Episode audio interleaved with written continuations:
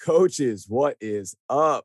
You're tuned in to keep your pads down. And this is episode number 139. So, hey, whether you're one of the coaches checking us out today in Copperas Cove, Texas, home of RG3 and Josh Lyons, by the way, or maybe you're a coach listening to us up in Tompkins Cove, New York. We got a couple listeners up there. And forgive me, I don't know anybody notable who's from there. So, uh, anyway, thank you wherever you are for giving us a listen.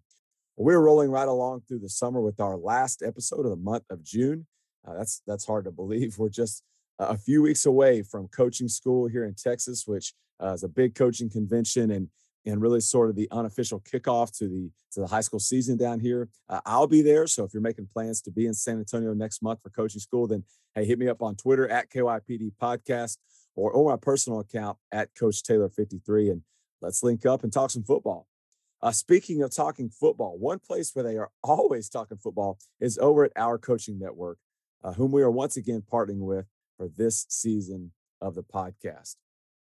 Our coaching network is a football coaching platform that connects coaches from all levels and helps them get better every week. Our coaching network has live clinics going off usually a few nights a week, and we'll have hours of high quality live coaching clinics this year, with each week's clinics added to a library that can be referred to at any time in the future. So get on over there now, create your account today. Subscriptions are super affordable. You can even sign up for a free week and then you can cancel at any time. Start connecting with and learning from coaches all across the country today with our coaching network. Well, as I already mentioned, football season is right around the corner. So you should be thinking about how you're going to be communicating with your fans, your parents, and your community about things like final scores, rosters, schedules, starting lineups, and scholarship offers, things like that, which means you need to check out our friends at Go Edit Graphics. Go Edit Graphics allows any coach to create custom graphics from the library of templates in a matter of minutes by changing the colors, text, and images to make it their own. They offer categories like game day, scoring, player profiles, and communication, just to name a few. Uh, the platform is easy, it's affordable, and no design skills are needed. Go Edit Graphics is a great way to showcase all your sports and athletes, and subscriptions are for 12 months and include unlimited graphics. Like I said, the process is super easy and user friendly. And just like last season, mention keep your pads down when you're ordering and receive $25 off your showcase yearly package. Highlight your athletes with custom made graphics in less than two minutes with Go Edit Graphics. Okay, so today we have a really special episode lined up for you. We welcome on not one, but four guests who uh, share firsthand knowledge of what it takes to flip a program from one that was not used to winning on a consistent basis to one that went on to make three consecutive appearances in the state championship game and winning two of those. Uh, today, I'm talking with four guys who played here at Pleasant Grove High School, the school where I currently coach.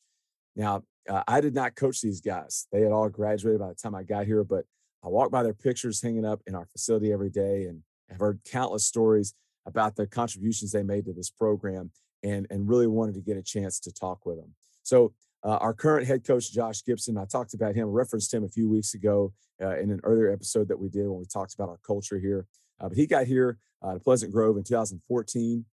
And in 2017, he led the Hawks to a 16 0 season, which culminated in the school's first ever football state championship. And the guys I'm talking to today were all on that team and all played vital roles uh, in that team's success and indirectly in the success of the teams that followed them because of their example. Uh, so today I'm talking with Tyler Kelly, Xavier Benson, TJ Cole, and Cam Wells, who, except for Tyler and everyone, and for the rest, for and out, I'm going to refer to him as TK. Uh, they were, except for TK, they were all seniors uh, on that team. And I got the idea for this episode uh, earlier this spring when all these guys uh, were home for a couple weeks, you know, right after they finished up their classes, their college classes.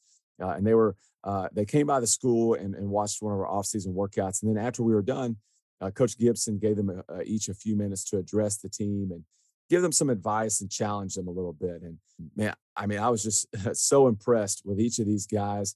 You know, had had met all of them a little bit in passing, but never really sat down and talked with them, uh, except for TK. So I reached out to them about coming on here. And so today uh, we're going to talk about that 17 season, but we're also going to talk about the the build up to that season, how they laid the groundwork uh, in the seasons leading up to that, uh, and in that off season leading up to that first state championship, and and the things that they did specifically to help them be so successful. Uh, so before we dive into our conversation today, I do want to give you a little information on these guys, starting with TK. Uh, as I mentioned, TK played corner for Pleasant Grove, where he was uh, district MVP and second team All State selection. And currently, he is a student coach at Louisiana Tech. Uh, and he helped us some last year uh, in the offseason, uh, the 2021 offseason.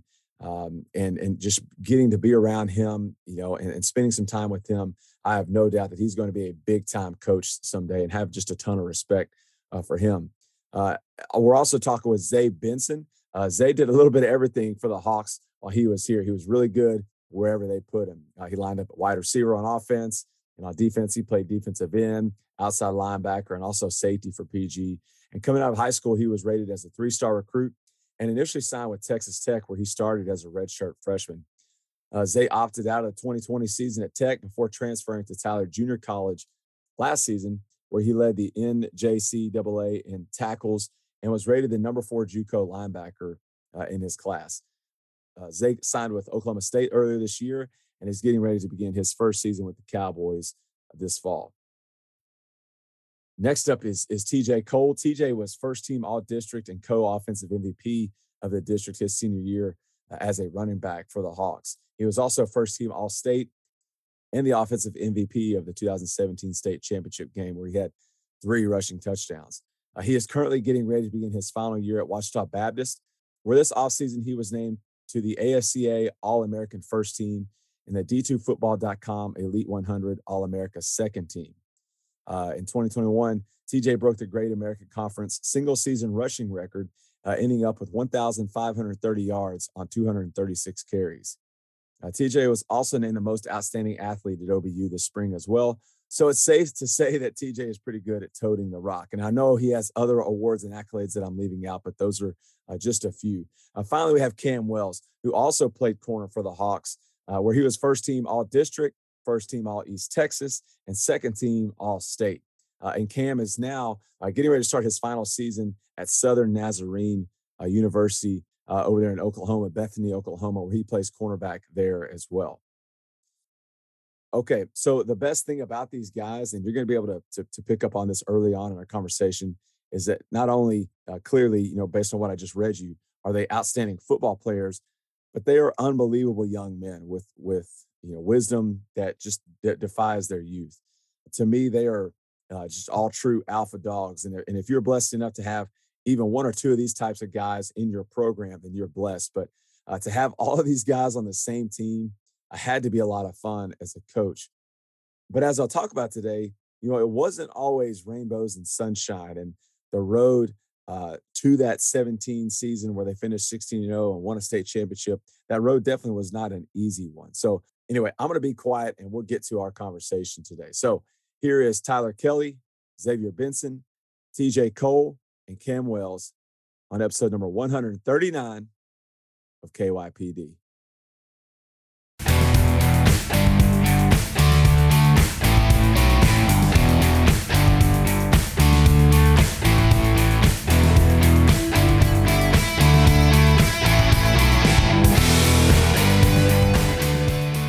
Well, guys, let me start by uh, saying just how excited I am to be talking with, with each one of you. You know, I already mentioned our intro, I didn't actually get to coach any of you guys, so I can't take credit for any of you. But you know, your reputations precede you. I, I, I, already mentioned this, but I see your pictures hanging up in our facility every day, and you know, uh, walking in, and I've heard countless stories about uh, each one of you and and uh, and the role that that you played specifically in flipping this program into what it is today because I wasn't there for that part. You know, I got to just come in here when uh, in right before the 2019 season when we're kind of in the middle of this of this of this ride that we're on right now. And so I really wanted to uh, just be able to talk with you guys about what it was like before and and and what you guys did along with Coach Gibson and the coaches that were here to help turn this thing around. Uh, so what we're going to do before we get started though is is I want want to give you guys a chance to introduce yourselves. So uh, TK, since since uh, you like to talk the most, I think we'll uh, we'll start with you, and uh, you can tell us who you are, what year you graduated, and, and where you are now. All right, so uh, I'm Tyler Kelly. Uh, I go by TK. Uh, I graduated in 2019. right now, I'm currently at Louisiana Tech as a student coach with receivers. And my bad too. TK, what position did you play when you were at PG? Uh, so my sophomore and junior, I played corner, and then my senior, uh, I played safety. All right, cool. So we got TK. Uh, all right, Cam. I'm I'm Cam Wells. Uh, I'm currently at Southern Nazarene University at corner. I play corner, and uh, I just graduated in May, so I'm playing my uh, my fifth year right now. And I played corner when I was at Pleasant Grove. Perfect, perfect. All right, TJ. Uh, TJ Cole, uh, class of 2018. I played uh, quarterback until my senior high school. I played running back, and currently I'm at Ouachita Baptist. I'm still playing football. Uh, I play running back. And I think to say, you know, that you play football is is is uh, you know making an understatement a little bit. You've racked up some some uh some accolades the last couple of years um, there, and and got to see you play in person. And I won't uh, I won't brag on you because I'll I'll save that. I'll put that all in the introduction, uh, so these guys uh, know know what you're about. But yeah, um, all of these guys are not you know not only great great people but really good football players as well. So all right, uh, Zay, you're up next. Uh, Xavier Benson. Uh, I go by Zay. Graduated 2018. uh, I play linebacker right now, Oklahoma State, and uh, I play receiver, DE, and I play linebacker in high school. And yeah. All right, perfect. So, all right, guys, here's how we're gonna get this thing rolling. Okay. So I, I you know, I want to hear first. Yeah, Texarkana is kind of unique in the in the sense that there are four schools in the city limits, and you know, then there's a lot of schools in the surrounding areas. So, you know, tell me, t- talk to me about you know who is first of all just just kind of you can throw your hands up or whatever. Like, is if, were any of you at PG from the time you started school till all the way through? Cam, all right, so Cam, I asked this question for you first. So Cam, what do you remember, you know, from your earliest memories, you know, as, a, as an elementary school kid and then even getting on to middle school, like what was what was your perception or your your thoughts of of the PG program at that time as a kid growing up? Uh, when I was in my youth, before I really like started understanding football, around when eight nine, like it was really good. It was a good experience for me it gave me a lot of hope watching uh, that 09 like uh 10 2010 team with like Lucas Walker and like Melvin Gray and like Antonio Graves, all them. And then like after when they left, you know, it kind of like faded. And so like memories like after Lucas and like Antonio Graves and Nick Reed and all of those guys, uh, kind of faded. So I really outside of that team, like I really don't have any, you know, type of memories after that because I didn't go to as many games as I did when they were playing. So for the rest of you guys, like you, you moved over to PG at some point. What was it that attracted you or, or you know brought you over to, to, to Pleasant Grove in the first place? TK, I kind of know your story a little bit, so I'll let you start with that. And then if you other two guys want to chime in when he's done. All right. So originally, uh, I started out uh, at Texas High um, all the way through. Uh, I started, you know, pre-K on, and for me, football was a a little bit different because I'm not sure if they still. I imagine they still have it now, but like you had like a like a, a city league, and then you had like a PG like Pee Wee league, and so like I didn't really know anything outside really of, of city league. Like that's that's how I met Cam and TJ, like we I was five at the time. So like that's how I met them, was like through that. So I knew I knew them beforehand. Um, and I played with them uh, all the way up until like it was time to go to middle school. And originally I tried to go to Pleasant Grove, like originally out of coming out of elementary school. But that's that's whenever the district was still closed. So we didn't stay in the district lines or whatever at the time. And so I had to go to TMS. And so when I went to TMS, that's when I met some of my other friends, uh, Chris and, and, and Nugget and all them. Um, so for me, uh, kind of around like my freshman year, um, so eighth grade year, uh, I started out on 18, like at the very beginning, and then like kind of once the season started, like I wasn't playing, so they moved me down to B team. Like that was kind of the story for me. Like so then when I became a freshman, kind of the same thing happened. Um, and it wasn't necessarily, I mean, I've always been the smallest dude, no matter like what age group it was. Um, and so it was kind of like basically I was kind of told without being told like you're gonna be too small to like be on a team or to you know potentially like be a starter on varsity for me or for us or whatever.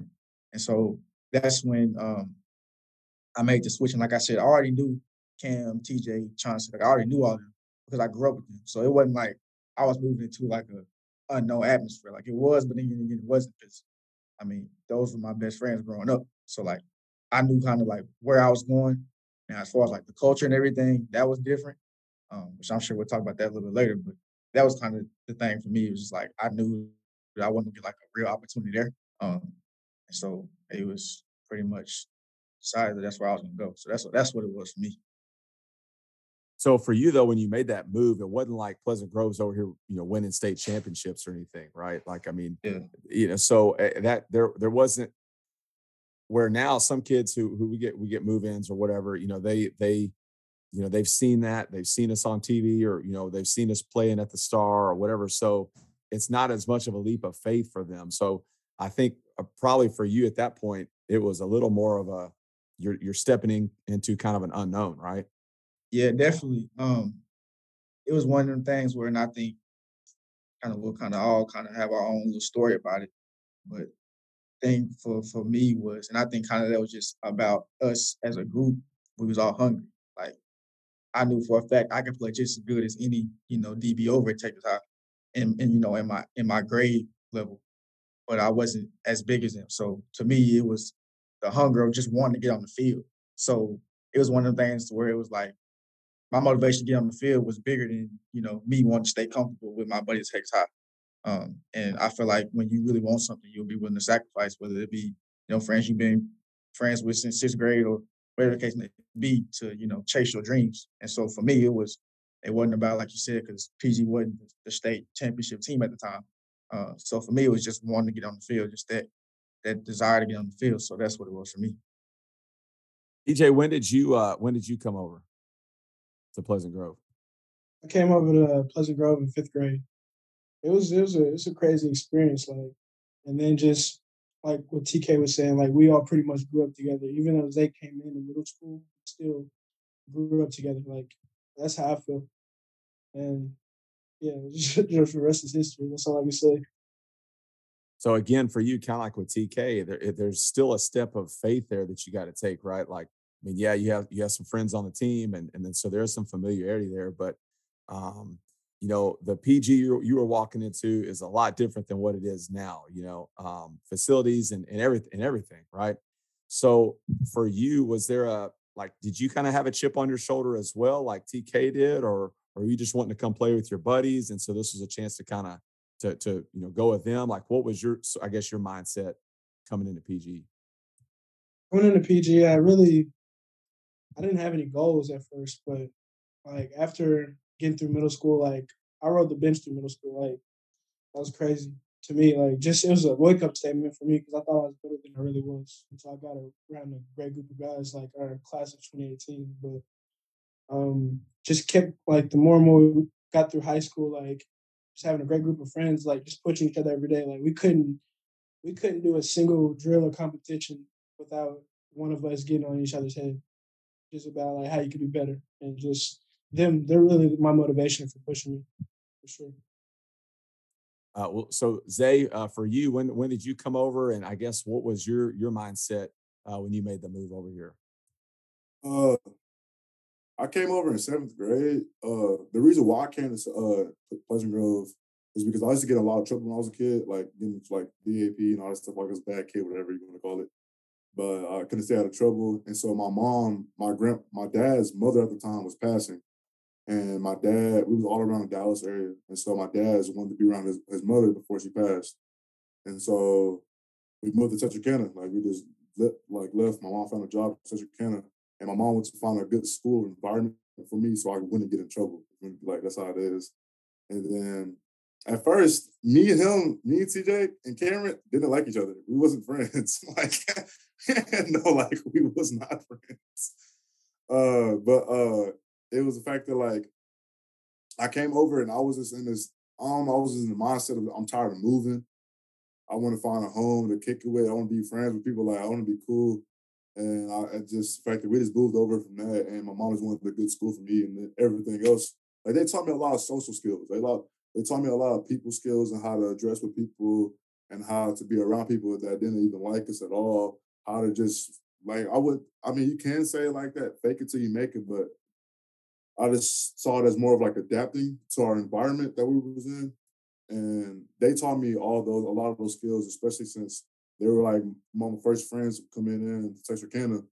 And that was the last time I moved. And that's the reason why I ended up at PG. And so I, I think that's I think that is, and I mentioned already at the top of this question how Texarkana is unique in in the sense that there's a bunch of schools, but then it's also a, a spot where people move to, right? Like it's in a central location between four states, and so there's a lot of lot of jobs and stuff, and so you do get people who come in for various reasons, and and so that has the potential to, you know, when you have a kid come in to either to to shape your culture in a good way or a bad way, right? Like it can you can have a kid come in who really just who's a big distraction, or you have someone come in who really uh, is kind of like the missing piece. Um, and so I think that's that's a unique thing about coaching here and just about being here is because um, you can get some new faces showing up. It seems like like every year. Okay, we're going to talk now. This next question, um, and I'll just kind of open it up for whoever wants to answer it. Um, but we're, we're going to talk about someone next who, who's going to get a lot of credit and a lot of publicity in this in this uh, conversation because he deserves it and that's Coach Gibson, Coach Josh Gibson. So, what did you guys initially think of him when you got here? And what were some things that you remember him doing early on that kind of set the tone for what this team was going to look like? And but what what did you, what were your initial thoughts on on Coach Gibson and uh, some just some things that he did early on to kind of set the tone and that laid that foundation for you know the, the, the winning culture that that you guys were a part of. TJ, I'll put you on the spot and let you take that one first. We met Coach Gibson at a like a really young age, like where Jackson and all them were his son, his son, his daughter, like they were young. But we met Coach Gibson. He was a he was a firecracker. I'm not gonna lie to you. He, he had a lot of energy, brought a lot of energy every day.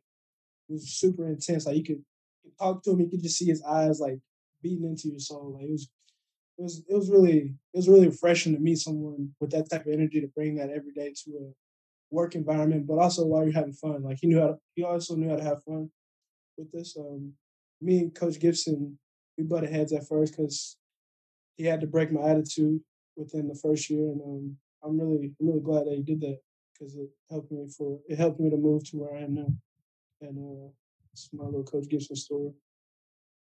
Yeah, just by a show of hands, and I'll say who's raising the hand, not like who or butted heads with Coach Gibson at one point while they were at PG.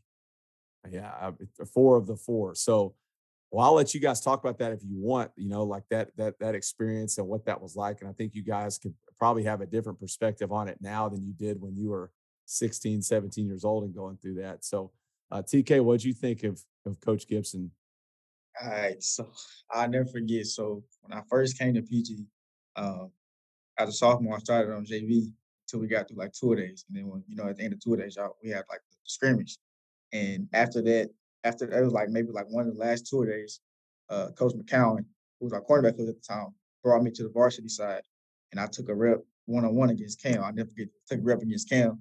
Uh, and after that rep, Coach McCowan put me to the side. I was like, I want you to be uh, for the scrimmage tomorrow. I want you to be at the varsity scrimmage or whatever. So um, I can't remember if it was that day or when it was, but uh, growing up, like I seen my dad like cry one time and that was when my little brother decided to get baptized. So like, and that was years ago. So uh, I'll never forget one of the first meetings on varsity, and you know, in the classroom, I'm sitting in the back like on the counter, and like he get to talking, and like he's like started crying. I now I'll never like I was looking around like because I'm new, so I'm like, this coach like really up there crying. Like uh, first my first initial thought is like just growing up, no man always taught like be tough, don't cry. So my first thought like, oh, let's do soft.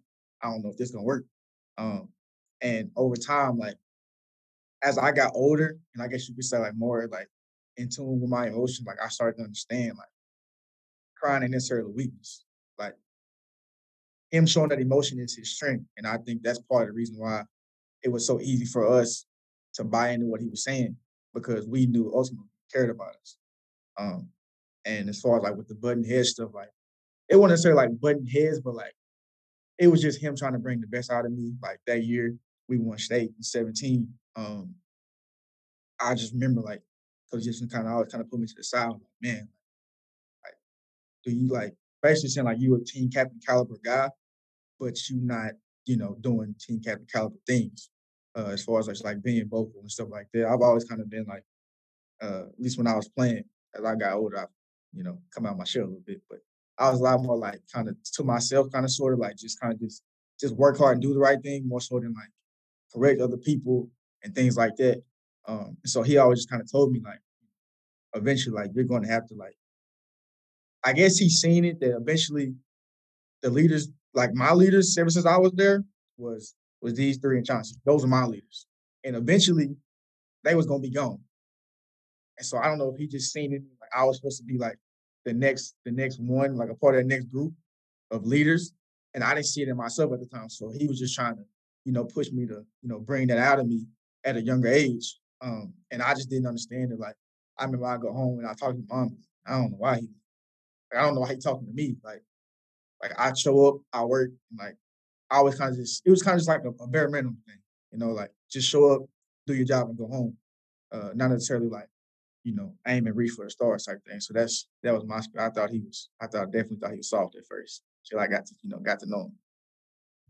Yeah, I, I think um, that is something that's that's very unique about him. But like you guys are already kind of touching on, like it's his passion that comes out, right? Like he he cares so much, um, and and uh, and wants wants his guys to to reach their full potential um, and it, and it's it's it's I mean he is when he says he's heart and soul and, and, that's not just a thing that's plastered on the wall right? Like that's not just something that looks good on Twitter like that's him. And I think one thing that I've always admired about him that I uh, that I noticed early on because you know when I got here there was we had some some big time recruits was that he was not afraid to call those dudes out. In fact he seemed to go after those guys harder than he did like the kind of average Joe kids just going through the program right uh, did you guys see that? And Cam, I'll let you answer this question. Did you guys see that? And what did that do for you when you saw him calling those guys out? And maybe you were one of those guys that was getting called out when you saw him doing that and not, you know, because a lot of times it's easy just to kind of let those guys skate by, you know, turn a blind eye to stuff. Um, but he doesn't do that. Um, so Cam, did you did you ever notice that or see that? And what did that how did that make you feel about Coach Gibson when you saw him doing that?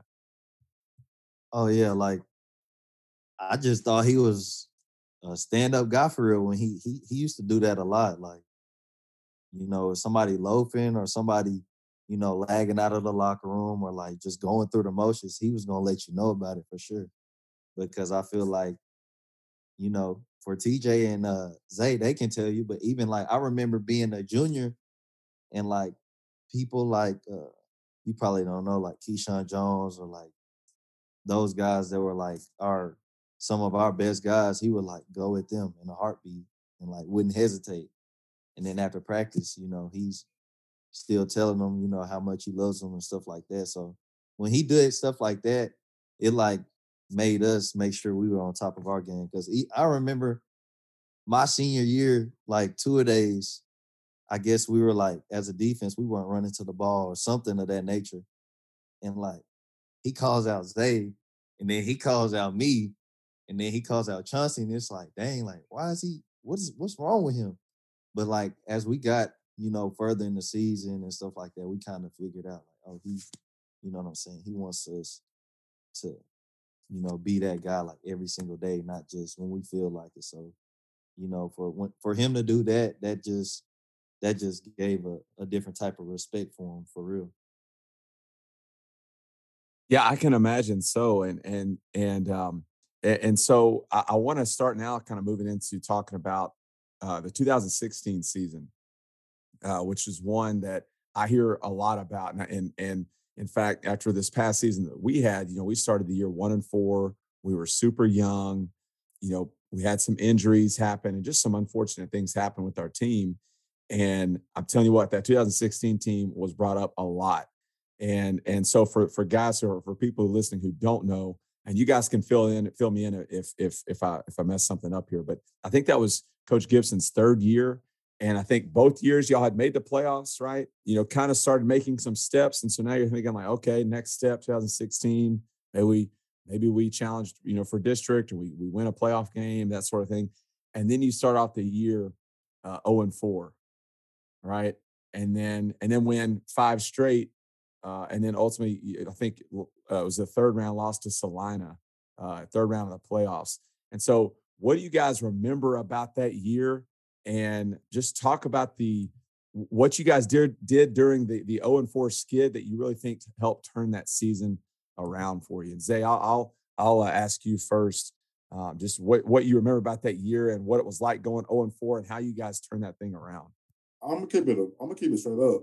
Uh, there, I'm gonna tell you. From, I'm gonna piggyback for like the last question you asked. Reason why me and Coach Gibson got into it. Like the first time me and him truly got into it was that year, the beginning of that year in that summer. I know they remember it. Me and Cameron used, and we used to always talk about, be like, he was trying to be a people pleaser. Like when TK said his emotions is a strength, his emotions being trying to make everybody satisfied and not being cutthroat in certain situations also dragged us down a little bit.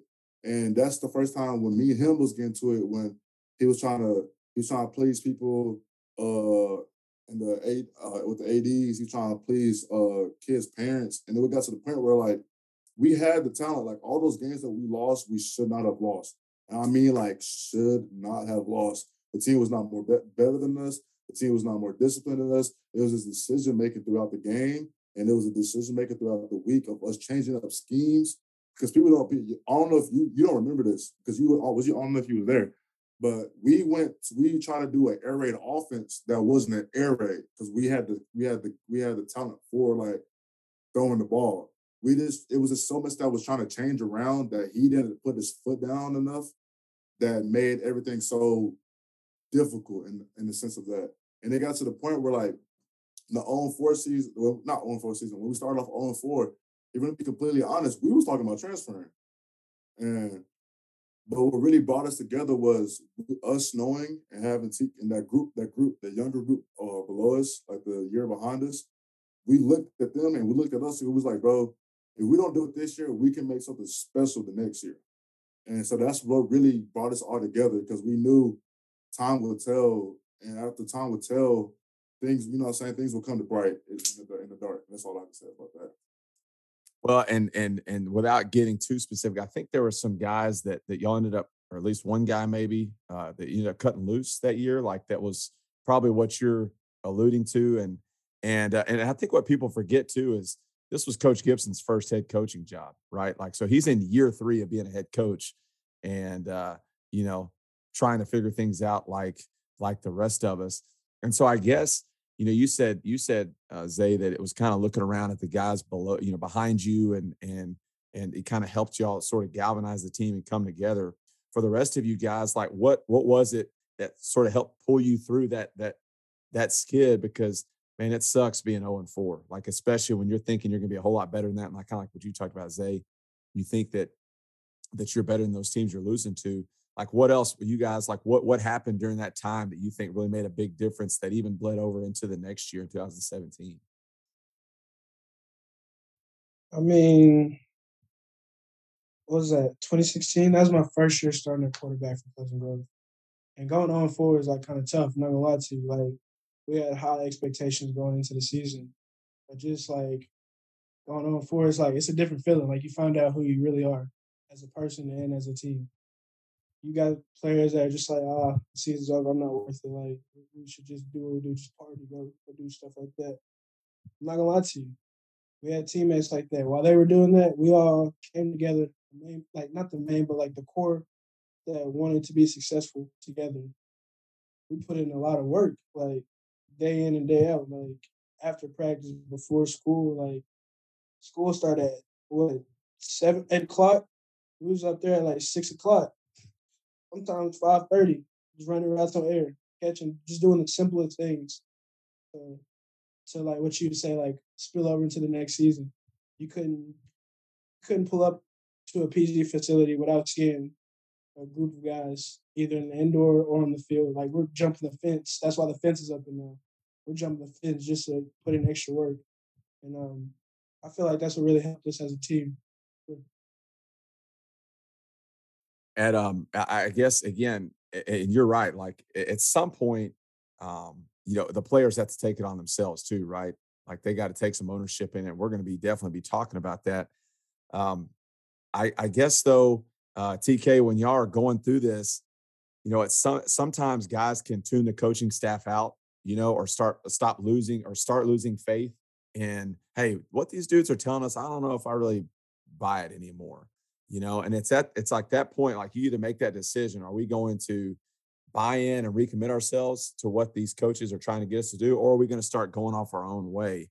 What kept y'all buying into Coach Gibson and the rest of the staff and what those guys were saying um, during that that that skid, uh, TK? So for me, uh, I always believe that you know, winning cures everything. Uh, you know, so we go, you know, four start the season out, and um, I think another thing that Coach Gibson always says, reap what you sow. And I didn't at the time I didn't understand what it meant. Uh, and now I got to carry it on my body. Like that is truly kind of like what kept us together. Like TJ was saying, like you couldn't you couldn't come to the football facility or come in the in the field house and not see somebody up there doing something. Um, and I think like you was kind of saying, like eventually like the players gotta, you know, take take control. And, you know, my dreams and aspirations, you know, to be a coach one day. And um, I'll always be the coach that believes like it's not my scheme, it's the players. Like I can draw up, you know, the craziest, I can draw up the best play ever. But, you know, if I got little Johnny, little Jimmy out there running, it ain't gonna work. Uh, so I always think like your players, like, like for us, when we game plans like that, like we game plan first. First thing we say is how do we get, you know, X, Y, and Z the ball? Because he's gonna make something happen. And for us, like I can remember now, like playing Celina, they had that that freaking horn every time they scored a touchdown. And I remember it was the it was the last drive, and I was a sophomore, and I got a pick, and they said it was offside, so it came back. Then we got into a fourth down. They threw the ball like across the middle, and uh, it was incomplete. So we thought like, oh, this this is it. Like we finna come back and win. And they called a pass interference. And if you see the game on film, you see all of us just drop because we knew at that point there was nothing we could do. And kind of talking about how you were saying, like, you know, how it carried on to next season, like that moment, like we made a decision, like, like when next year come around, that opportunity will happen. Like we we won't be in that position again. Like we're gonna make sure that starting after that, like it's over with. And that kind of goes into like how they were saying, like that's when we really, like really started, like in the mornings, like we throwing like when people not there, like we own them. Like, why aren't you here? Because we made a decision as players, like, at the end of the day, like, coaches can't go out there and play for us. And so when I feel like when you really believe in what's being, you know, spoke and what's being preached to you, eventually it's almost like you take ownership. So like we feel like those losses was on us. Like we feel like we going out there playing. So we should do everything in our power to make sure that we're the best we can possibly be and we saw that as well, we gonna put in the work.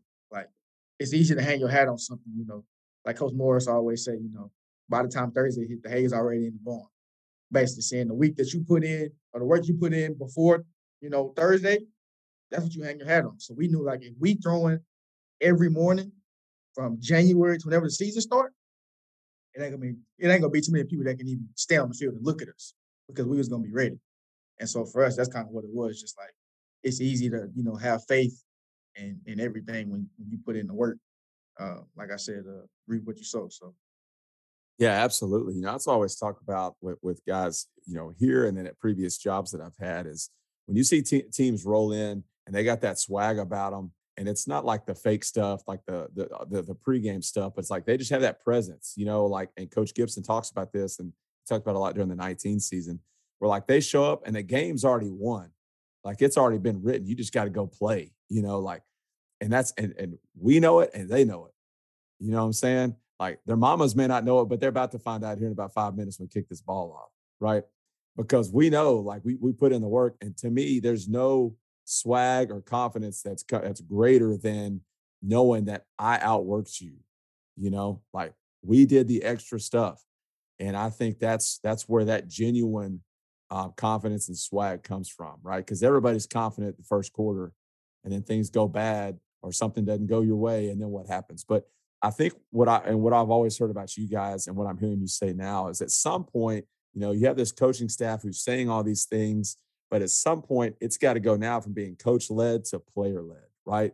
Like now the players got to take ownership of it and say, hey, this is our team. Like you said, TK, we're the ones going out and playing. Like we're the ones that got to go score, got to keep. So we got to take ownership in this. And I think that's like what, what you guys are talking about. What that's that started happening really during that 16 season now going into the 17 that off season of that 17 year so you get back from christmas uh, cam and you had that taste of what it's like right like you kind of you, you started 0 4 then you win five in a row and you, and you make it to the third round of playoffs and you lose to a a team that's a perennial powerhouse. So now you're now you're back in the off season leading up to that 17 season. What was that like cam? Uh, what was the energy like? What were you got? What was your approach to that that year?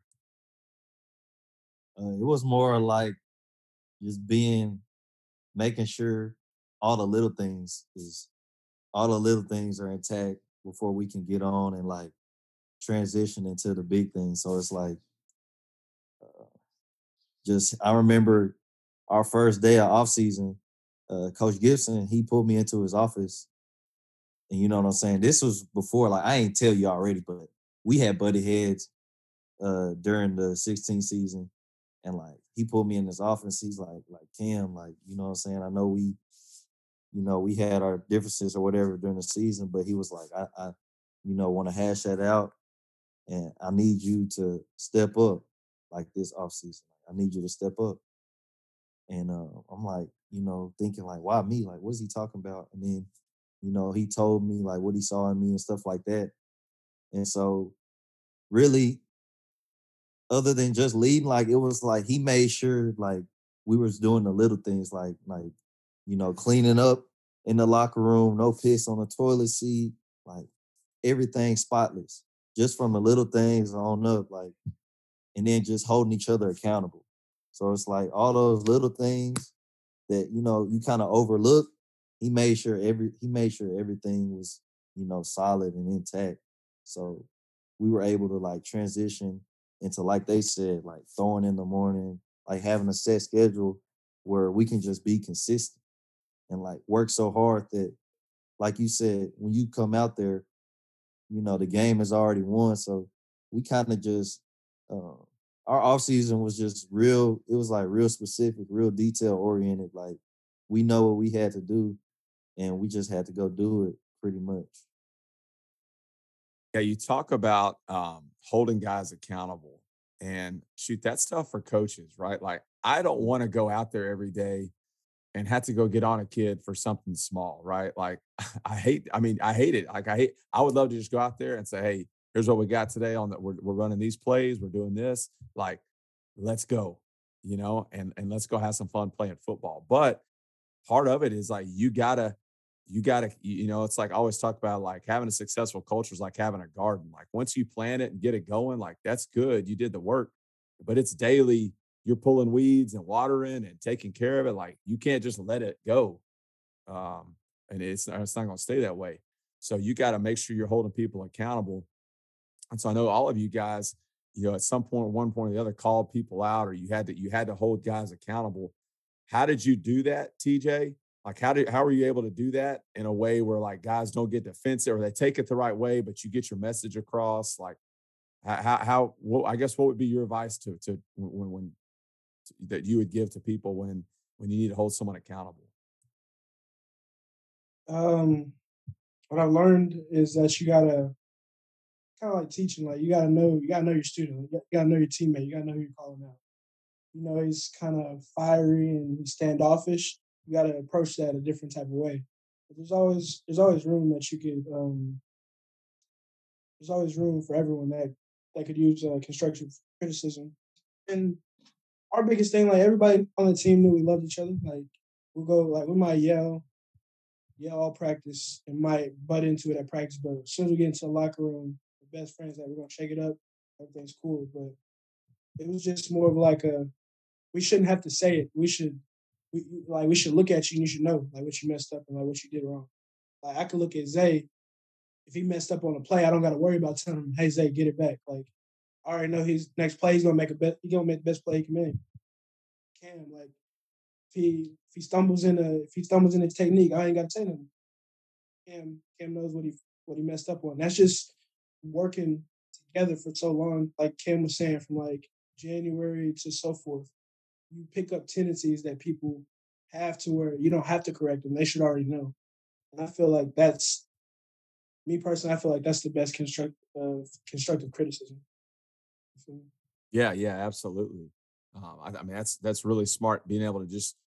I mean, it's the same thing with, with coaches. Coaches got to know like how can I approach this kid versus how can I approach this kid. Like this kid, if I yell, he's going to shut down and go into a shell. This kid, if I yell, it's going to get him going, right? And um, one one guy that I want to bring up that that is not um, on this panel tonight, but probably could be or could be and, and, probably should be was was the quarterback of that 17 season, 17, 18, and 19. That's Ben Harmon. You know, he was a young guy uh, for you during that 17 year that he was he was a sophomore, but ended up being you know obviously a really pivotal point uh, part in in the 17 season and then the next two years as well. How did you guys you know pour into him and like help him see the way as well? Because I know when he talks, like he talks about every one of you guys being so influential on him. So like, how did you pour into him and these other young guys and get them to buy into what you're doing as well? And say, I'll let you answer that one. Like, what what did you guys do? Because you know, a lot of times, a lot of programs, it's like the older guys versus the younger guys, right? Like you punk the younger guys, you know that that sort of thing. But but I've never seen that since I've been here at PG. So what did you guys do to bring guys like Ben along and help them become and develop into uh, into leaders as well? Uh, we, me personally, when it came to Ben, uh, I saw his like I saw how talented he was, but I also saw how much he worked. And nothing about us, like we work really hard, even currently to this day. Like it, it's it's only a few amount of people in this world that are really outwork us, especially our age group. Like you got to be a different individual, especially in the headspace. But I saw how young he was working, and I thought back to how young we were working. And then another thing that stood out to me with Ben was like he's a dog. Like he gonna compete. Like it doesn't matter who he's standing up against. Like I, I could be in Ben's face. Ben's not gonna back down. Like in this fact that like, I was like, okay, I respect that. Like that's another thing that I look at pretty personally for people. Like you can't hang around me. You can't be around me if you can't be tough. Like this is how I rock. Especially like if I can't get on you, like what TJ was talking about Cameron. All those guys came at me rough, and it's the fact that I look at them in the eyes and be like, yeah, you're right. Like if you're right, you're right. I'm not gonna take it wrong. And when I looked at Ben, and I, I used to be, I used to try to be really rough on tough on Ben for the simple fact I knew how good he could be. And look how look what happened. You know what I'm saying? And I remember, I just remember so many things with Ben just proving me that he really wants this. Like he's a he's a true competitor. That's what Ben is, and I love Ben to death. Yeah. Um, so now let's, and you're right, he is. He's he's in. You know, just being able to be around him that one year, and now he's he's he's back here in the summer, kind of helping us, uh, uh, helping us coach, and just seeing the way that he is even now um, is is it's it really is amazing. He he is, I, I think, benefited greatly from being around guys like you to kind of help show him the way. And then he did that. He turned around and did that for guys, the guys coming behind him, and he's doing that right now, even with our guys currently. Um, so let's get into that 2017 season.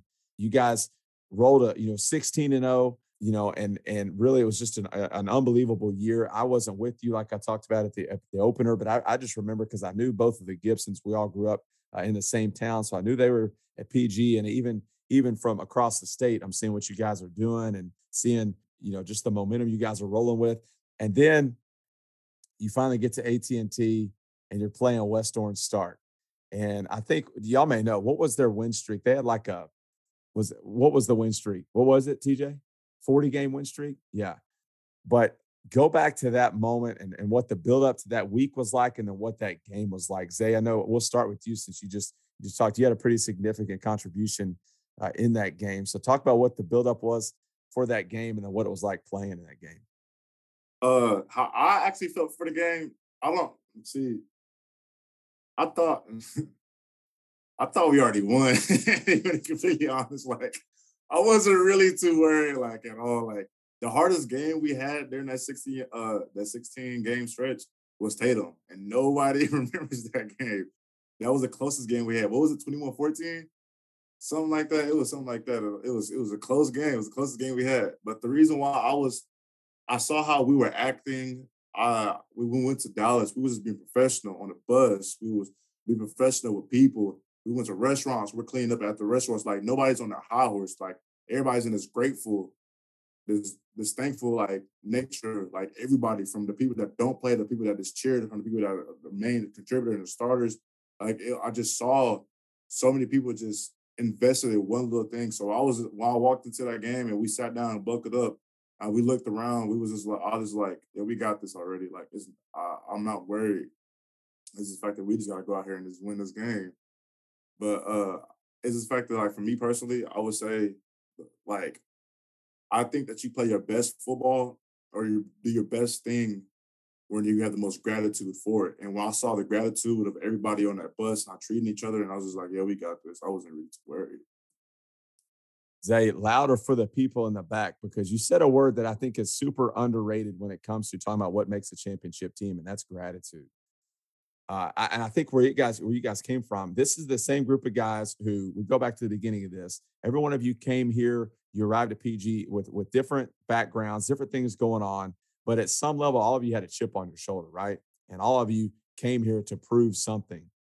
And you're right on the brink of doing that, right?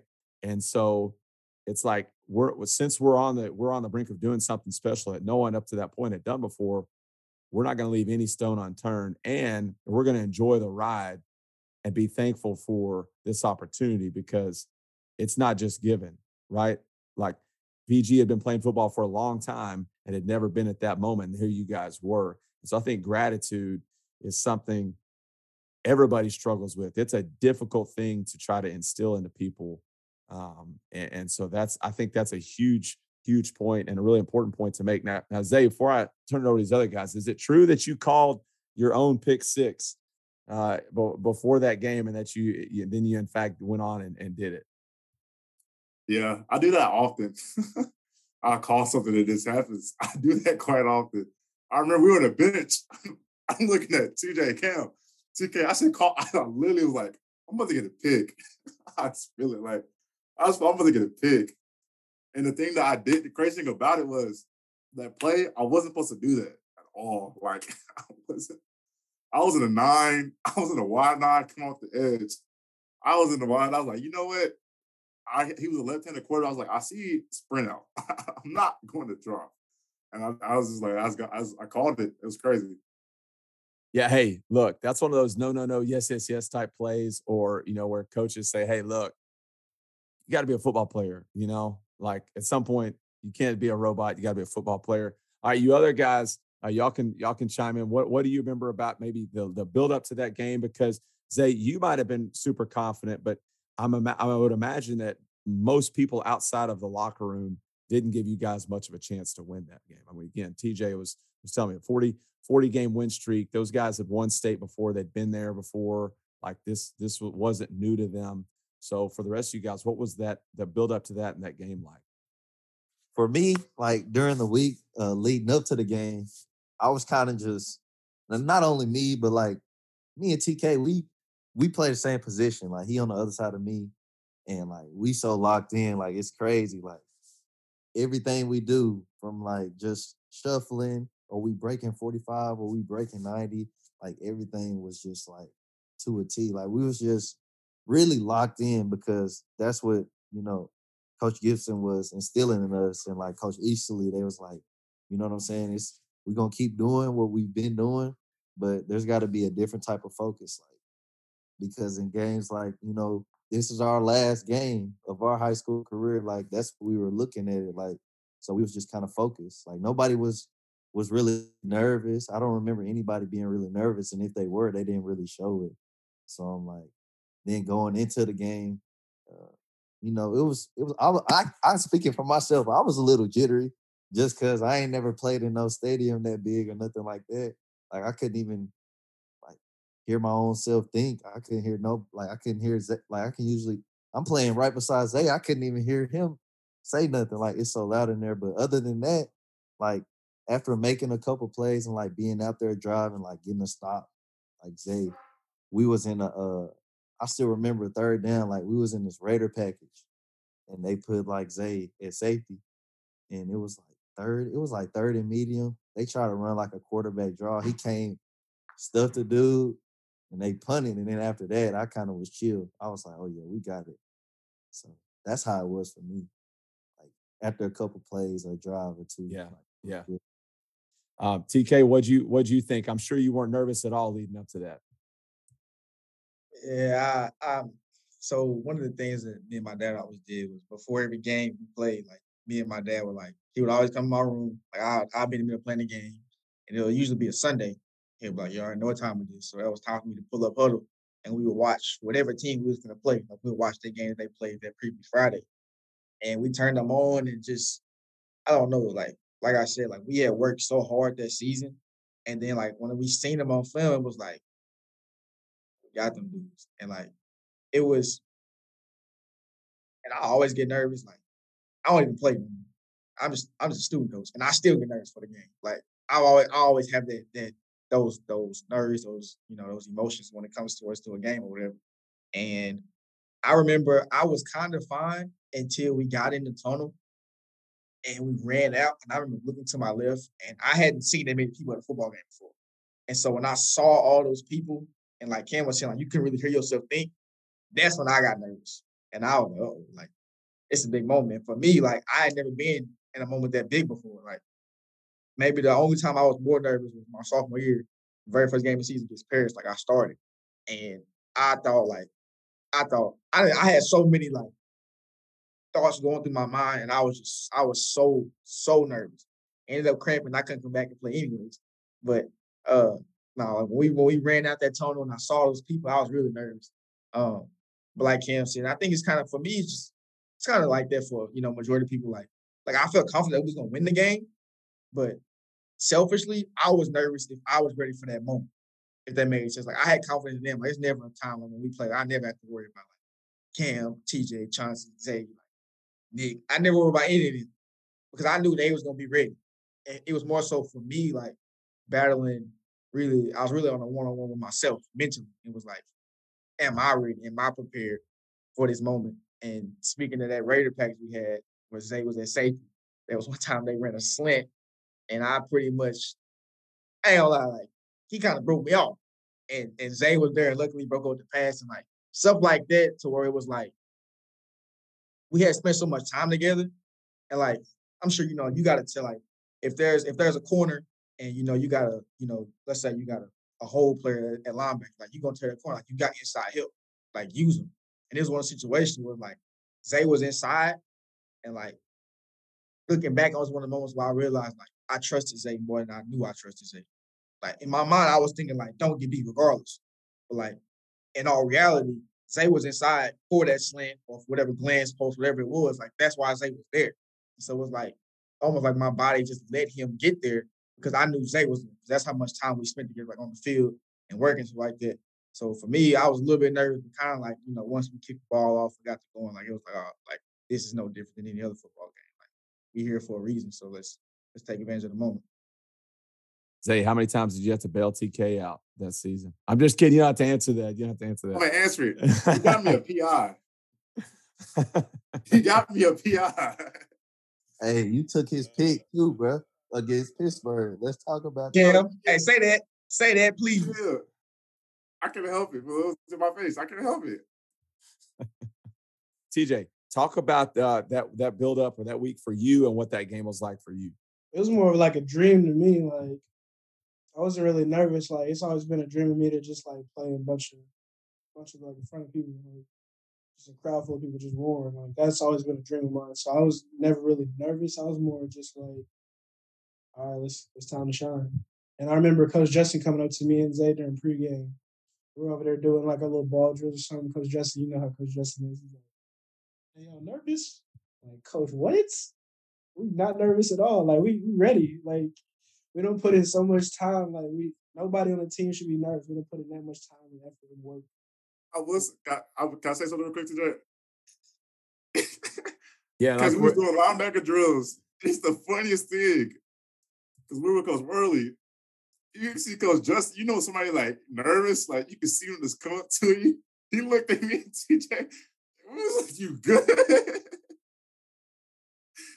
Was- But he was nervous, but we uh we haven't even talked about Coach Justin yet, and that could maybe be a whole another podcast episode. But yeah, he likes to try to play it cool, but but um yeah, I I, I know what he's looks like. You know, I've seen him nervous, and and uh, I'm sure that was pretty funny uh, watching that dude get worked up.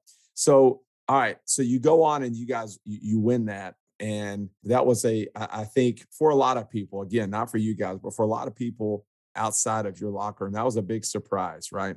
Three of you guys, you you, you graduate, like that's it. And then TK, you stayed on. You had one more year, and you guys went back to state, and that was, you know, a, another surprise because a lot of people thought, you know, once once that that group of seniors left, that you guys would take a step back, and then you go all the way back to state. We're winning that game, and then a guy named Jordan Whittington decided to go off. And, and so you guys came up short on that one. And then, you know, we talked about what happened in 19. But I, so, so I want to, uh, I want to talk now just about, you know, you guys are a couple years removed from that now, and you've had some time to think about it and reflect on it. If and and and and I talked about this in our intro today, like really the the I guess the inspiration for this conversation came from when when some of you guys came and talked to our team after a spring workout uh, earlier this spring. I was like, man, that's some really good stuff. I want to talk to those guys more about that. So if you could talk uh, just to future Hawk football players, current Hawk football players, what what would be some things that you would tell them that you think are be really really important if they want to experience the same type of success that you guys were able to experience? So what would be some things that you would tell them? Uh, Cam, I'll start with, with, with you. Really, I would just say, just listen to your coaches and like you got to be willing to basically what Coach Gibson says every day, like reap what you sow. Like if you want to go win state, you got to be, you know, doing the stuff that really y'all about to go do now. Like just working on seven on seven and making that translate into the season, like going and competing and just putting in the extra hours that nobody's willing to do. Like you have to do that. You have to hold each other accountable. Like you have to lead. Like, uh, because I remember Coach Gibson telling us like he can only say and do so much. Like it's gonna come to a point where it's like it's gonna it's gonna feel like he's just repeating himself, like repeating himself. Like guys are gonna have to be willing to just lead, like on the field, like in the classroom, like whether you know they want to do it or not, it's gonna have to get done. Like you're gonna have to just lead. And I feel like I say that a bunch, but I really mean that because it's like I like we experienced it. Like once we started like leading the team and stuff like that, things began to change. Like everybody's gonna okay, like I'm gonna listen to him. Like you know what I'm saying. So really, just just listening to your coaches, and then you know taking accountability within each other, and like doing what you got to do so that you can lead. Like nobody's gonna listen to you if you coming in late every day or you know what I'm saying you uh, you know loafing in practice nobody's gonna listen to you so you gotta lead by example and once you lead by example you gotta get that other person or your teammate and take them with you so I guess that that's the advice I, I would give uh, to those current players or, or former players. All right, TK, what you got? Uh, so for me, uh, I'm a student, so I don't know who said, but I saw it on Twitter literally earlier today, and it says, "I'm like, if you want extreme results, you got to give extreme effort." And the way I took that is, you know, to me, it's another way of saying, you know, kind of like reap what you sow. You know, me, uh, if I was, you know, want to give some words, you know, to some, you know, future Hawks or whatever, uh, or even current Hawks, um, is I think and something that Coach Fincher taught, you know, taught us, because uh, actually a lot of times, like, like we were so close knit that like I remember Coach Moore like coming in like after practice and telling us like y'all like y'all got to go home, because after like after practice like we would just sit and just talk like, and sometimes like we wouldn't even talk about football, but like that's how much time we spent together, like, and it wasn't. And the thing is like a lot of times like you see um just around, just in the in the sport of football in general, is just life. People trying to fake stuff, and like we genuinely like wanted to be together. We genuinely wanted to work out. Like we genuinely wanted to do that stuff. So like it was almost like every day. Like Coach Morris like, like y'all need to turn y'all stuff in and go home. Like because I want to go home. Um, and so it's just one of them things where it's like, man, like if y'all really want it, like y'all gotta be willing to sacrifice like what it takes, like to get there. Like you don't just get there like overnight. Like like Cam was saying, like the journey, like honestly, the journey started whenever y'all lost the last game in the playoff. Like that's when the journey starts. Like A lot of people think they want to wait until August to start. And yeah, that's fine, that's cool. But you know, if you want to be in that elite company, like there's not a lot of people that can say they went 16 and 0 and won a state championship. And we worked for that after that Celina game. Like, it got to a point where like Coach Gibson was literally telling us like, y'all are throwing too much. And we kept throwing. Like it was just like we took ownership of what was going on because for them, like it was their last ride. And I want to do it for them. Like kind of like what I was telling the kids, like I didn't want to mess up and I wanted to work hard because I didn't want to let nobody down. Those other 10 guys that want to feel with me, like I didn't want to let them down because of stuff that I did. And so it was one of the things like Coach Gibson kind of like he set a standard and in my opinion, we reached it and we took it further. And so it was like now that bar is set. And for us, and I know I can speak for them it was a guy, I don't know, I know he was at Frisco, his name's Carlos. That's all I know about him. But we got sick and tired of hearing about Carlos. And now I know them kids probably sick and tired of hearing about us. Now we the Carlos.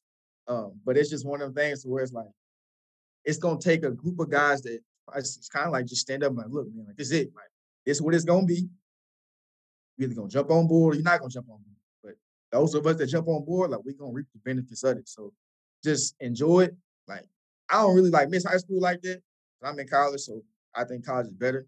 But one thing, like I always say, like I wish I could just get one more moment, and not even to play with, but to get on the bus after a game and ride home.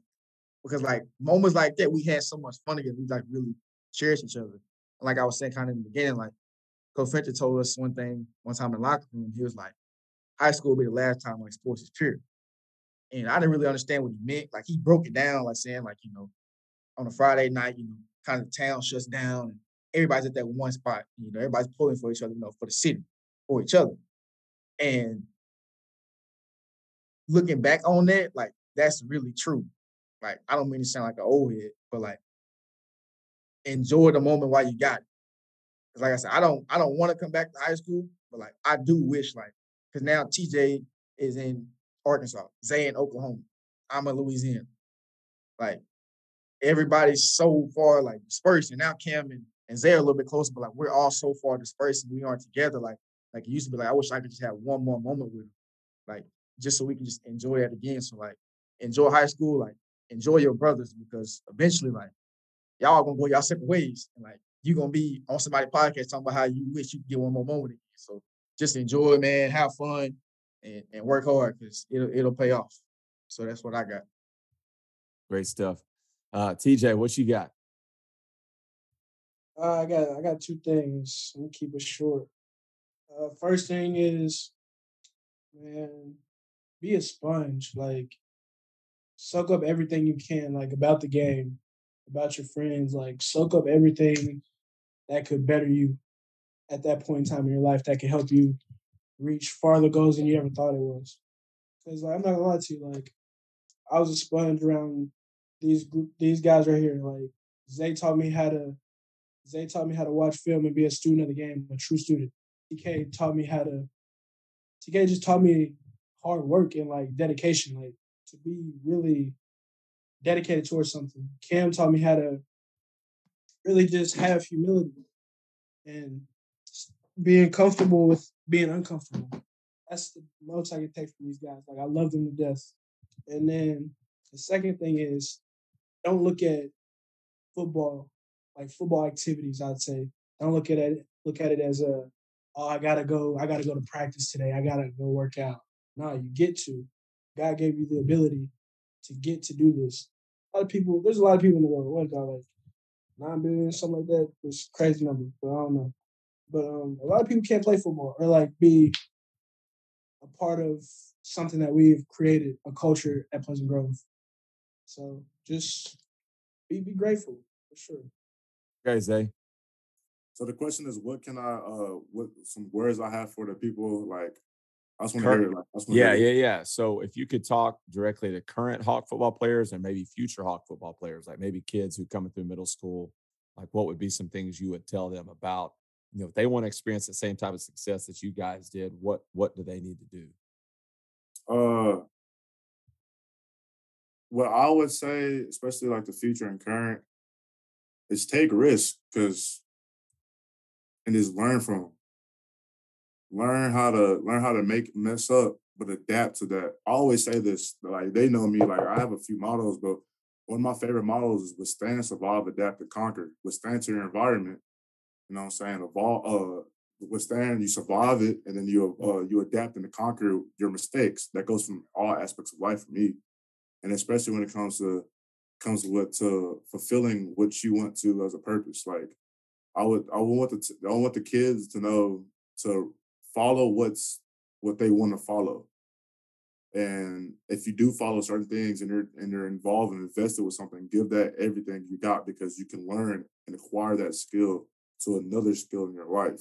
Like it's all connected from like I see it, all connected. Like you you can't just be good at one thing and not have it correlating in some type of way to another. And all I have to say, all I would like to like let them know is is that always what Cam, you know saying, what TK got tagged on, read what you sold. Like it's it's so simple to the point that it can go over somebody's head. And I just want I just I just want them to know that like, yo, you really in charge and you're really you really are the main thing that changes your destiny and what happens in your future life. And it's all up to you.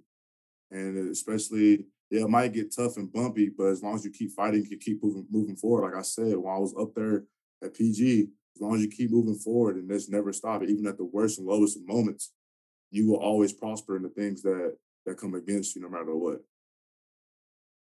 Absolutely. Well, um, man, guys, we could keep this thing rolling. I know for another hour and uh, uh, keep talking, but I think we're getting close to TK's bedtime. So we're going to uh, before we before we close this thing out, though. I do want want to to have some fun and and maybe maybe church you know you know chum up the waters a little bit and, and get you guys debating a little bit. So everybody can turn their mutes off and we'll just this is just like hey whoever wants to answer can answer this question but here's the first question this is, this is going to get it kind of going right off the bat if if there's you know a mount rushmore pg hawk football players you can't say yourself who's who's on that who's on mount rushmore uh pg I do it in my football like in my on my teams, like my four teams that I've seen. sure sure you can go your four teams yeah who's on there I, Just and- and- but it could but it can be it could be you know like cam talks about that 0910 team you know you got Waka, you got antonio graves Yeah, I need I need four. All right, TK. I, I I've heard you have this same. I feel like this same debate, like hours and hours on end with with Burris, you know. And and, and so, what you got? You got you got to bring something strong here. So just make sure I'm correct. You only got four.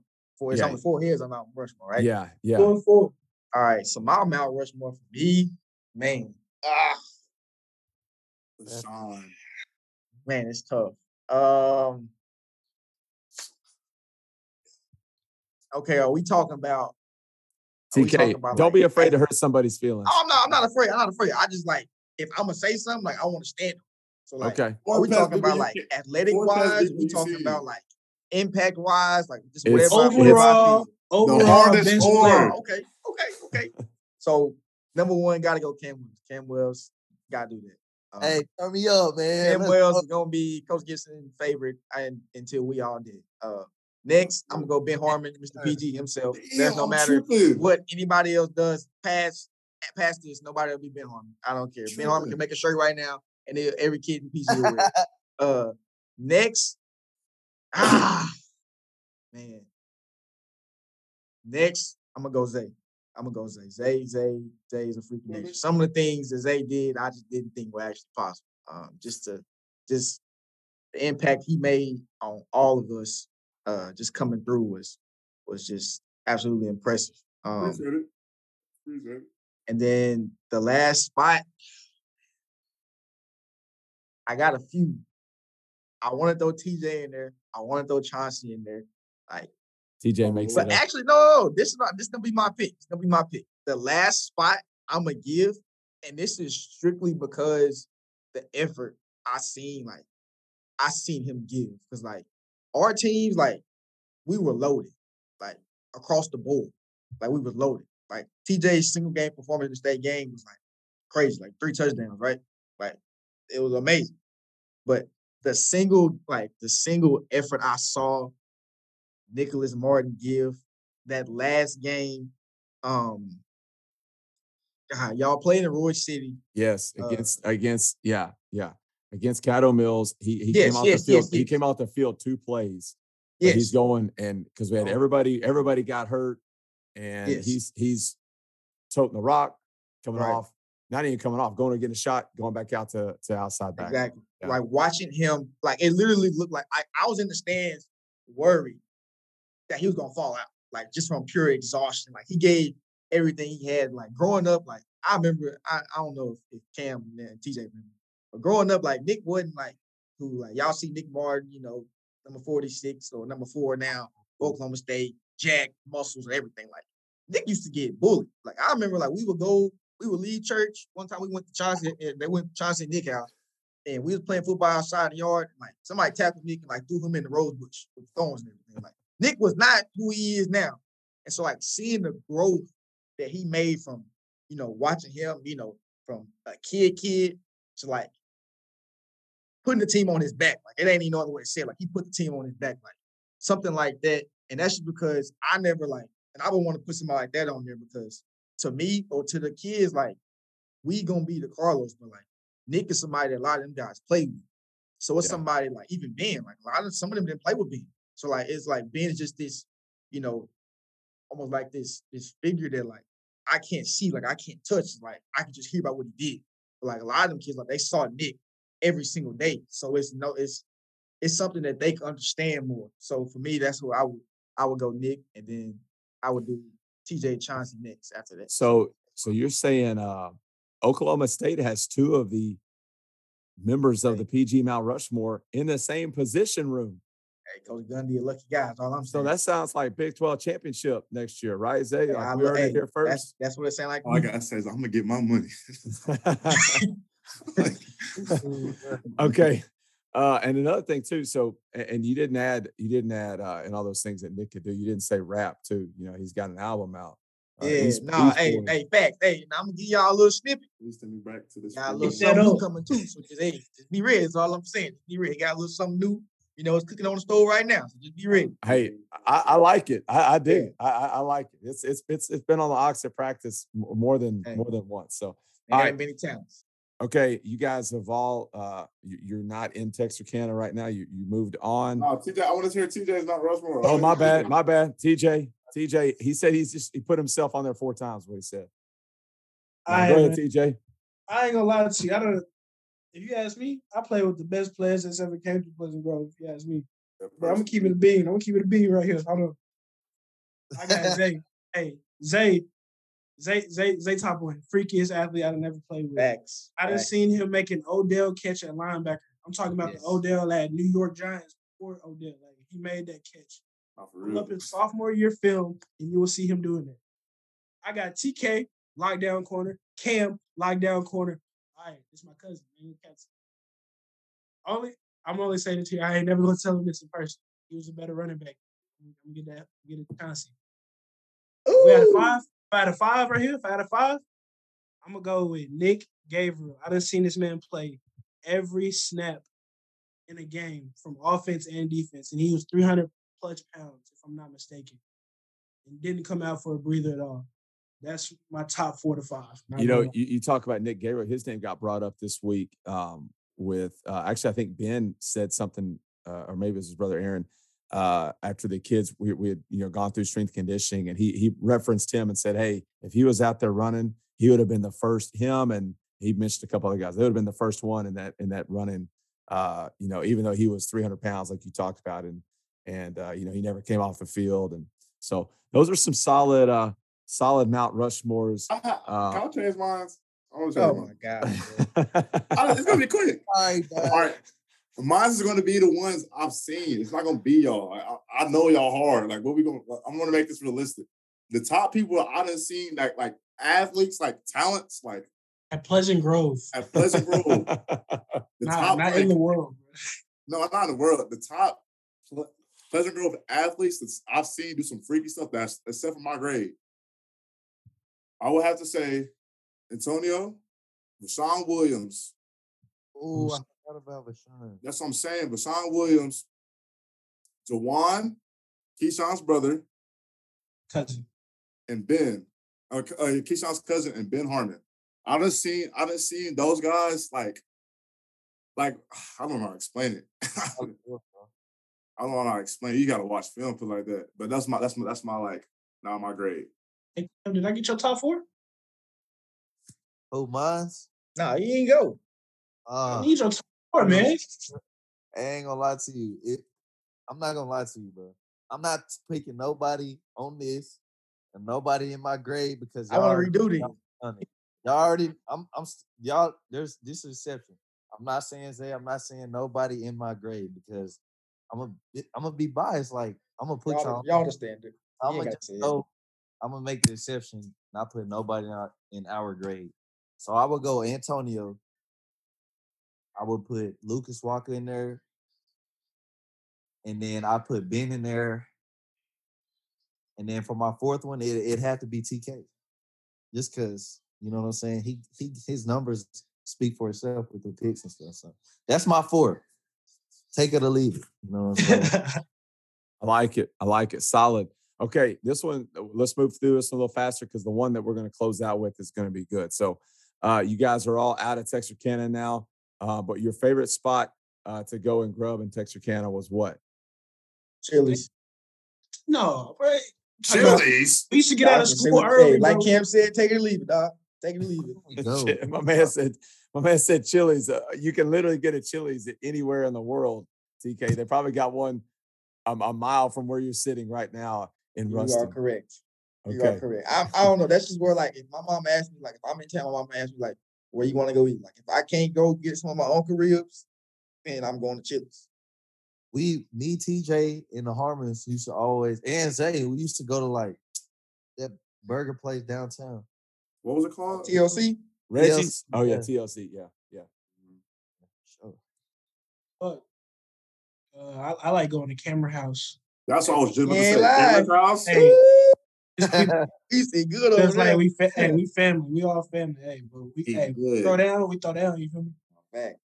Food go What's- crazy. What's what's what, what was at Cameron's house? Is Everything. Hey, let me, let me everything. Hey, hey, Cam, I gotta give your mama flowers. Hey, the honey bun cake that she make on Thanksgiving, top tier, best cake you'll oh ever my try in your life. Bro, bro, y'all remember after practice, Cam, we caught TJ in the pantry eating cheese balls? Yeah. Oh my God, bro. That was so funny. that just kept feeding me. I'm good. It's- Sounds And this is the advice for anybody listening to the podcast. Never let Zay Benson come to your house because he gonna eat everything in sight. I'm just giving you a heads up now.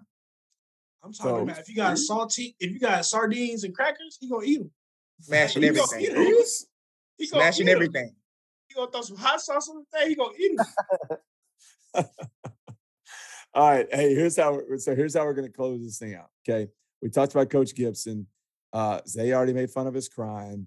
Um, I don't know if he's going to forgive you for that, but we'll see. all right. Hopefully, hopefully he'll be okay.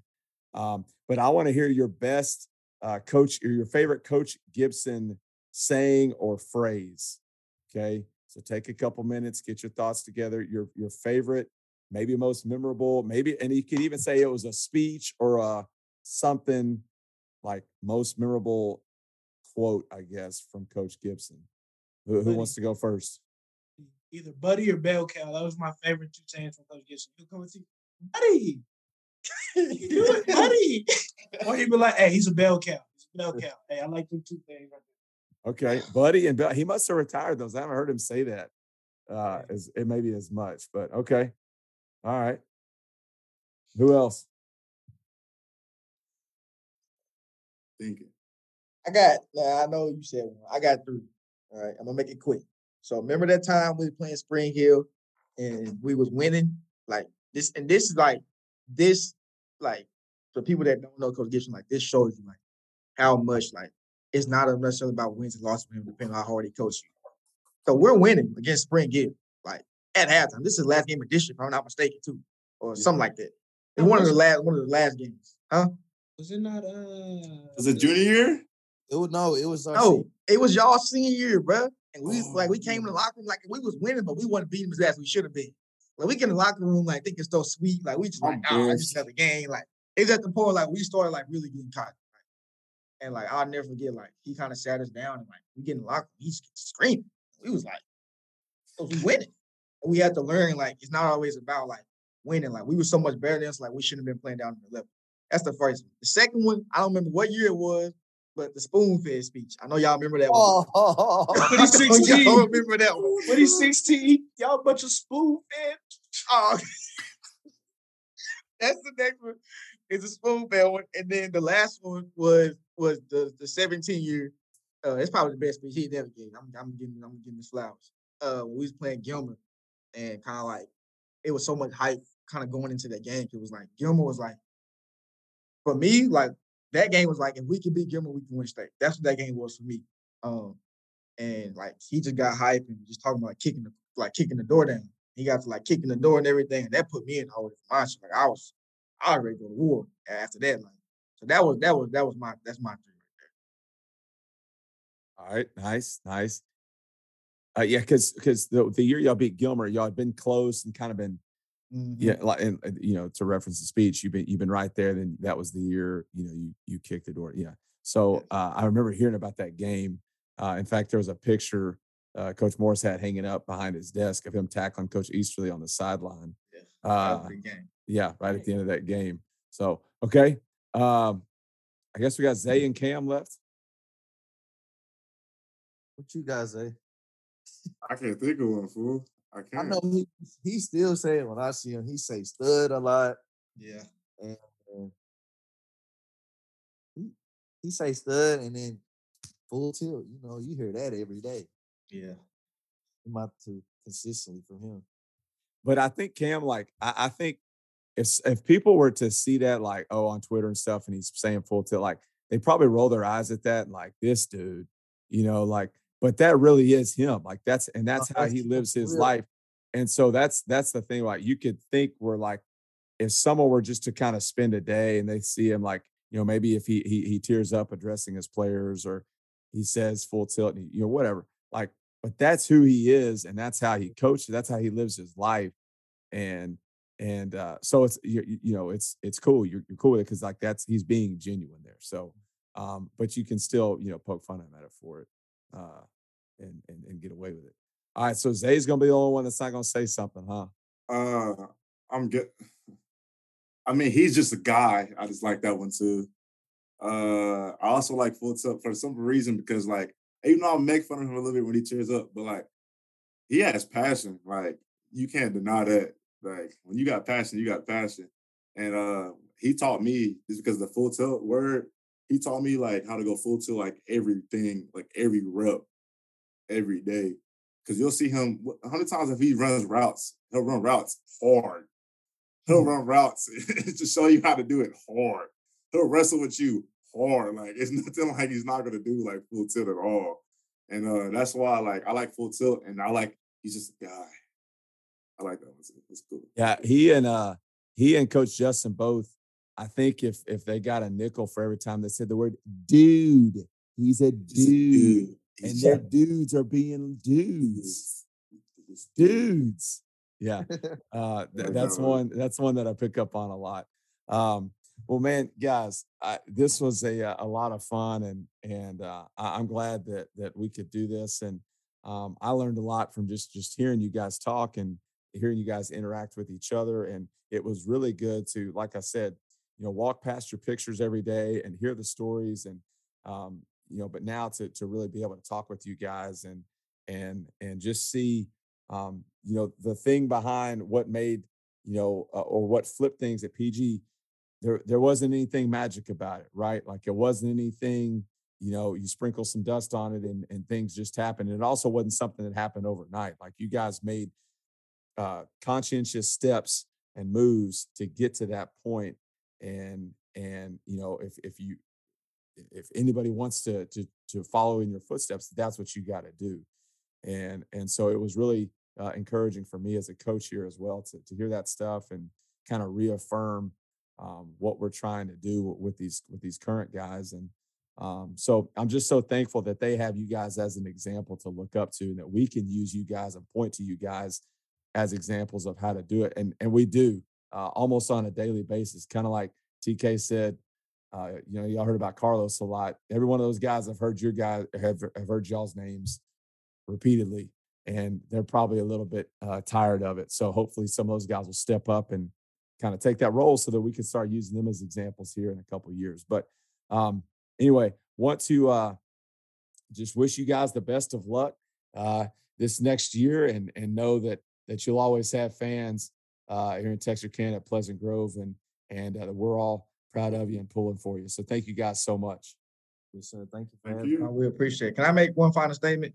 Yes, sir. I feel like this this you know incorporates you know who we were as a team and probably so who I am. I want to make this comment now that if there that in Pleasant Grove history, I'm not gonna talk about anything come you know that comes in the future. Pleasant Grove history, that 2017 team was the best Pleasant Grove team to ever walk on that field. That's the only statement I have.